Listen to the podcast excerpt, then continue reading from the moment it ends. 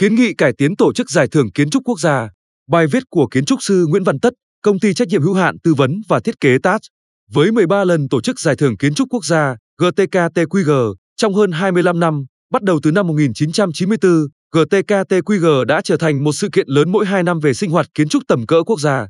Giải thưởng tổ chức dù với chất lượng kiến trúc mỗi lần có khác nhau, giới kiến trúc sư cả nước và cả cộng đồng xã hội đều xem đó là một chuẩn quy chiếu chính quy, đánh giá tác giả, tác phẩm trong một thời điểm nhất định. Đó là niềm tự hào chính đáng và mục tiêu phấn đấu của hầu hết kiến trúc sư hoạt động trong lĩnh vực tư vấn thiết kế, kiến trúc, nội thất, quy hoạch và ấn phẩm nghiên cứu về kiến trúc. Dù giải thưởng kiến trúc quốc gia đã thực sự đi vào đời sống xã hội, nhưng không phải không cần cố gắng thường xuyên để sự kiện này luôn sôi động, thu hút ngày càng nhiều sự chú ý và cố gắng của người làm nghề tham gia. Sau 13 lần giải thưởng, thử xem xét lại mục tiêu chất lượng, sức thu hút của giải để tiến tới khẳng định giá trị bền vững của một sự kiện chuyên môn tầm quốc gia như GTKTQG. 1. Mục tiêu của Giải thưởng Kiến trúc Quốc gia Mục tiêu chung của GTKTQG là tạo cơ hội ghi nhận và động viên tinh thần sáng tạo của giới kiến trúc sư làm nghề hoặc nghiên cứu phục vụ làm nghề. Mặc dù làm nghề có động cơ trực tiếp như một công việc sinh sống nhưng yếu tố sáng tạo, giá trị nghệ thuật đòi hỏi lòng say mê và đạo đức nghề nghiệp. Hơn 25 năm với 13 lần GTKTQG đã khẳng định được vai trò một chuẩn chính quy tầm quốc gia trong sinh hoạt nghề nghiệp. Dù với chất lượng tổ chức và chuyên môn không thật chỉn chu giống nhau của từng lần giải, nhưng GTKTQG đã trở thành một sự kiện truyền thống không chỉ của giới kiến trúc mà trong cả cộng đồng nói chung. Xét cho cùng, tới giờ phút này, không có một sự ghi nhận tác giả và tác phẩm chuyên ngành kiến trúc nào phổ biến và danh giá hơn GTKTQG. Chính vì vậy, mọi sự cân nhắc, cải tiến nào cũng không nên làm mất vai trò chính quy, nghiêm túc và danh giá của sự ghi nhận công sức kiến trúc sư và tác phẩm ở tầm quốc gia dù chỉ là giải khuyến khích. Mọi cải tiến chỉ nhằm làm chất lượng hơn, hấp dẫn hơn ý nghĩa này mà thôi. 2. Tính thông điệp của Giải thưởng Kiến trúc Quốc gia Không thể nói GTKTQG không có tính thông điệp, nhưng có thể khẳng định thông điệp của giải thưởng cho đến nay khá chung chung, không nổi bật đủ định hướng sáng tạo kiến trúc phù hợp với thực tế nhiều nghiệt ngã và môi trường kiến trúc lành mạnh mà giải thưởng muốn động viên giới kiến trúc sư và nhà đầu tư hướng tới. Có không nhiều những lần giải thưởng xác định giá trị tìm tòi đột phá của kiến trúc tượng đài tưởng niệm như đài tưởng niệm Tuyên Quang, hoặc nói không với kiểu kiến trúc sư sao chép thô thiển và vô nguyên tắc, hoặc cổ vũ cho phong cách thân thiện của kiến trúc cơ quan công quyền. Còn lại vẫn là những tiêu chí chung muôn thuở của kiến trúc như công năng, nghệ thuật tạo hình, tính thời thượng năm, năm. Những tiêu chí này luôn luôn đúng nhưng không thể động viên cụ thể những cách làm thiết thực phù hợp thời cuộc kinh tế xã hội. Ví dụ như một công trình các bên tham gia thiết kế nước ngoài đều có tính chuyên nghiệp cao, kể cả quản lý dự án và chủ đầu tư, công trình Metropolitan Hà Nội được đặt trong sự so sánh ngang với một công trình trụ sở làm việc cấp tỉnh với ban quản lý dự án do chủ đầu tư tự tổ chức. Việc xác định cao thấp thì rõ, nhưng rút ra bài học gì để động viên kiến trúc sư trong nước thì không rõ. Hoặc cũng có nhiều dự án nghĩa trang liệt sĩ trong cả nước hao hao nhau cách thiết kế ở chỗ khô khan, thiếu hồn vía, liệu có sự đột phá nào đã bị bỏ qua khi xem xét? Và hàng loạt công trình dạng phong trào, các tỉnh đua nhau làm để tranh thủ ngân sách trung ương, thì liệu có thông điệp gì từ sự cầm cân đẩy mực của GTKTQG để hạn chế sự bắt chước dập khuôn miễn là có dự án được cấp vốn? Sự thiếu nhạy bén nhằm khẳng định những thông điệp rõ ràng từ GTKTQG đã làm nhiều kỳ giải thưởng thể hiện sự bối rối nhất định trong phân định thứ hạng, đôi khi bộc lộ tính mặt trận, làm bối rối định hướng tham gia giải thưởng ở các lần tiếp theo. Ngoài phần chung cốt lõi, thông điệp cho mỗi kỳ giải thưởng cần phải được gợi ý một cách nghiêm túc và đáng tin cậy, thông qua một quyết định giàu chất thời cuộc của hội đồng giải thưởng. Có vậy tiêu chí mỗi kỳ giải thưởng mới thêm sự động viên cho giới kiến trúc sư tham dự. 3. Hội đồng giải thưởng.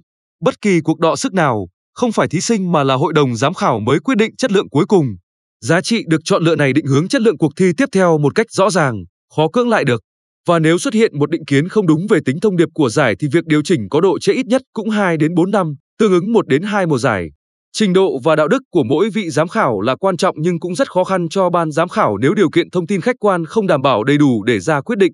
Điều kiện đó sẽ đề cập đến ở mục khác, ở đây chỉ nói đến trình độ chủ quan của thành viên hội đồng giải thưởng, hội đồng lớn như lâu nay tương đối ổn. Vì tính đa dạng, sự cân đối vĩ mô của hội đồng là cần thiết nên cần yếu tố đa thành phần, đa lĩnh vực. Hội đồng lớn cần có thêm hoạt động chuyên môn quan trọng sau mỗi kỳ giải thưởng là công bố thông điệp của mỗi kỳ giải thưởng nhằm khẳng định giá trị chọn lựa và khuyến khích, định hướng sáng tạo kiến trúc phù hợp cho kỳ giải thưởng tiếp theo. Hội đồng chuyên ngành có tính quyết định về giá trị chuyên môn theo tiêu chí thông điệp của giải từng thời kỳ. Nhưng vai trò quan trọng nhất của hội đồng chuyên ngành là cảm nhận được hơi thở nghề nghiệp của tác giả qua từng tác phẩm kiến trúc cụ thể, quy mô cụ thể, môi trường khó khăn cụ thể. Điều này cực kỳ khó nếu không phải là người lăn lộn, trải nghiệm nhiều trong môi trường làm nghề nghiệt ngã. Có một khó khăn lớn lâu nay chưa giải quyết được là những người làm nghề chuyên nghiệp và say mê thường ít khi vắng mặt trong các kỳ GTKTQG. Và vì vậy, phần lớn lực lượng nhạy cảm này vắng mặt trong các hội đồng chuyên ngành. Đây cũng là một thiệt thòi cho các ứng viên và chất lượng giải trong khâu sơ tuyển. Bởi vì những giá trị tinh tế cần được tôn vinh nhất cũng là những giá trị cần được phát hiện bởi những nhận định tinh tế và nhạy cảm nhất của người từng trải trong nghề. Cái hào nhoáng thì ai cũng thấy, sự tinh tế nhận ra bởi trải nghiệm. Vậy sự cải thiện ở khâu thành viên hội đồng đề nghị như sau. A. Hội đồng lớn có thể cơ cấu thành viên như lâu nay làm công việc xác nhận cuối cùng sau khi cân nhắc thêm những mặt ngoài chuyên môn đơn thuần. Nhưng điều quan trọng không thể thiếu của hội đồng lớn là thảo luận nghiêm túc, có mở rộng và công bố thông điệp của mùa giải đã chấm nhằm minh bạch tiêu chí chấm giải và định hướng tích cực cho mùa giải tới. B. Hội đồng chuyên ngành tập hợp thành phần ưu tú trực tiếp làm công việc tư vấn thiết kế chuyên ngành, ít nhất 2 trên 3. Không loại trừ người có tác phẩm tham dự, miễn có chính sách đảm bảo khách quan, thí dụ không cơ cấu vào hội đồng chuyên ngành có tác phẩm dự thi của mình. C. Cơ chế đề cử, trước khi vào vòng hội đồng chuyên ngành có thể có cơ chế cho các đối tượng sau đề cử theo hình thức thư giới thiệu đề cử. Hội kiến trúc sư địa phương hoặc chính quyền địa phương nơi có tác phẩm đã xây dựng, chủ đầu tư sử dụng trực tiếp, công ty hoặc ban giám đốc trực tiếp quản lý chuyên ngành công trình, kiến trúc sư tác giả tự ứng cử. Những công trình được nhiều đối tượng đề cử sẽ được nhiều điểm cộng hệ số khi xem xét. Vòng đề cử này được xem như cuộc vận động làm nóng giải và làm thuận lợi hơn Cơ cho giai đoạn thưởng. tuyển vào vòng Cơ cấu giải thưởng tự chứng minh nó có vai trò quan trọng nhất trong nhiều lần GTKT QG vừa qua. Chính cơ cấu này tác động không nhỏ vào việc tạo sự tự tin, hào hứng tham gia cho tác giả và tác phẩm tham dự khi biết mình tranh giải trong phạm vi nào, lĩnh vực nào, quy mô nào. Dễ dàng cho hội đồng xét giải khi làm việc trong những nội dung và tương quan rõ ràng.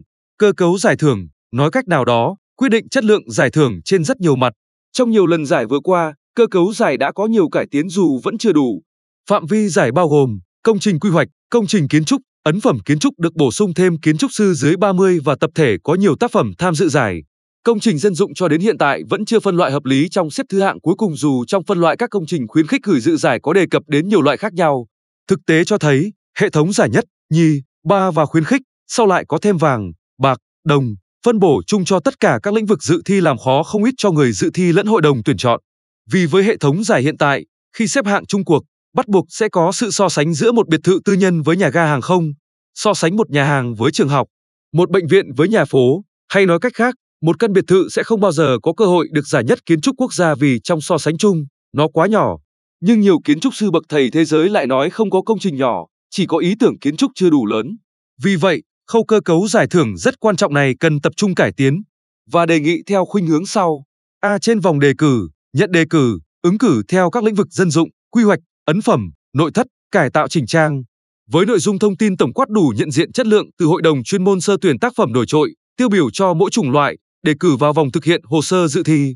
B trên thực hiện hồ sơ dự thi, những tác phẩm qua sơ tuyển sẽ thực hiện hồ sơ dự thi chính thức, làm nổi bật giá trị của mỗi công trình theo cách tốt nhất mà tác giả quyết định đầu tư hình thức trình bày. Hội đồng chuyên ngành sẽ chấm xếp hạng vàng, bạc, đồng, khuyến khích cho mỗi thể loại. C trên hội đồng lớn sẽ xem xét chung cuộc đồng thời quyết định, công nhận và công bố kết quả chính thức GTKTQG của năm, chọn và công bố các giải thưởng chuyên đề của năm. Tất cả tác phẩm vào vòng xếp hạng đều có thể là ứng viên của giải thưởng chuyên đề.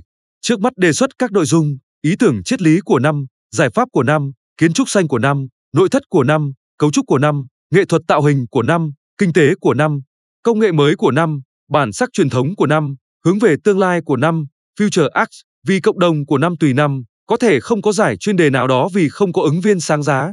Đồng thời, tác phẩm đạt nhiều giải thưởng chuyên đề sẽ là một yếu tố quyết định để đạt giải thưởng lớn của năm.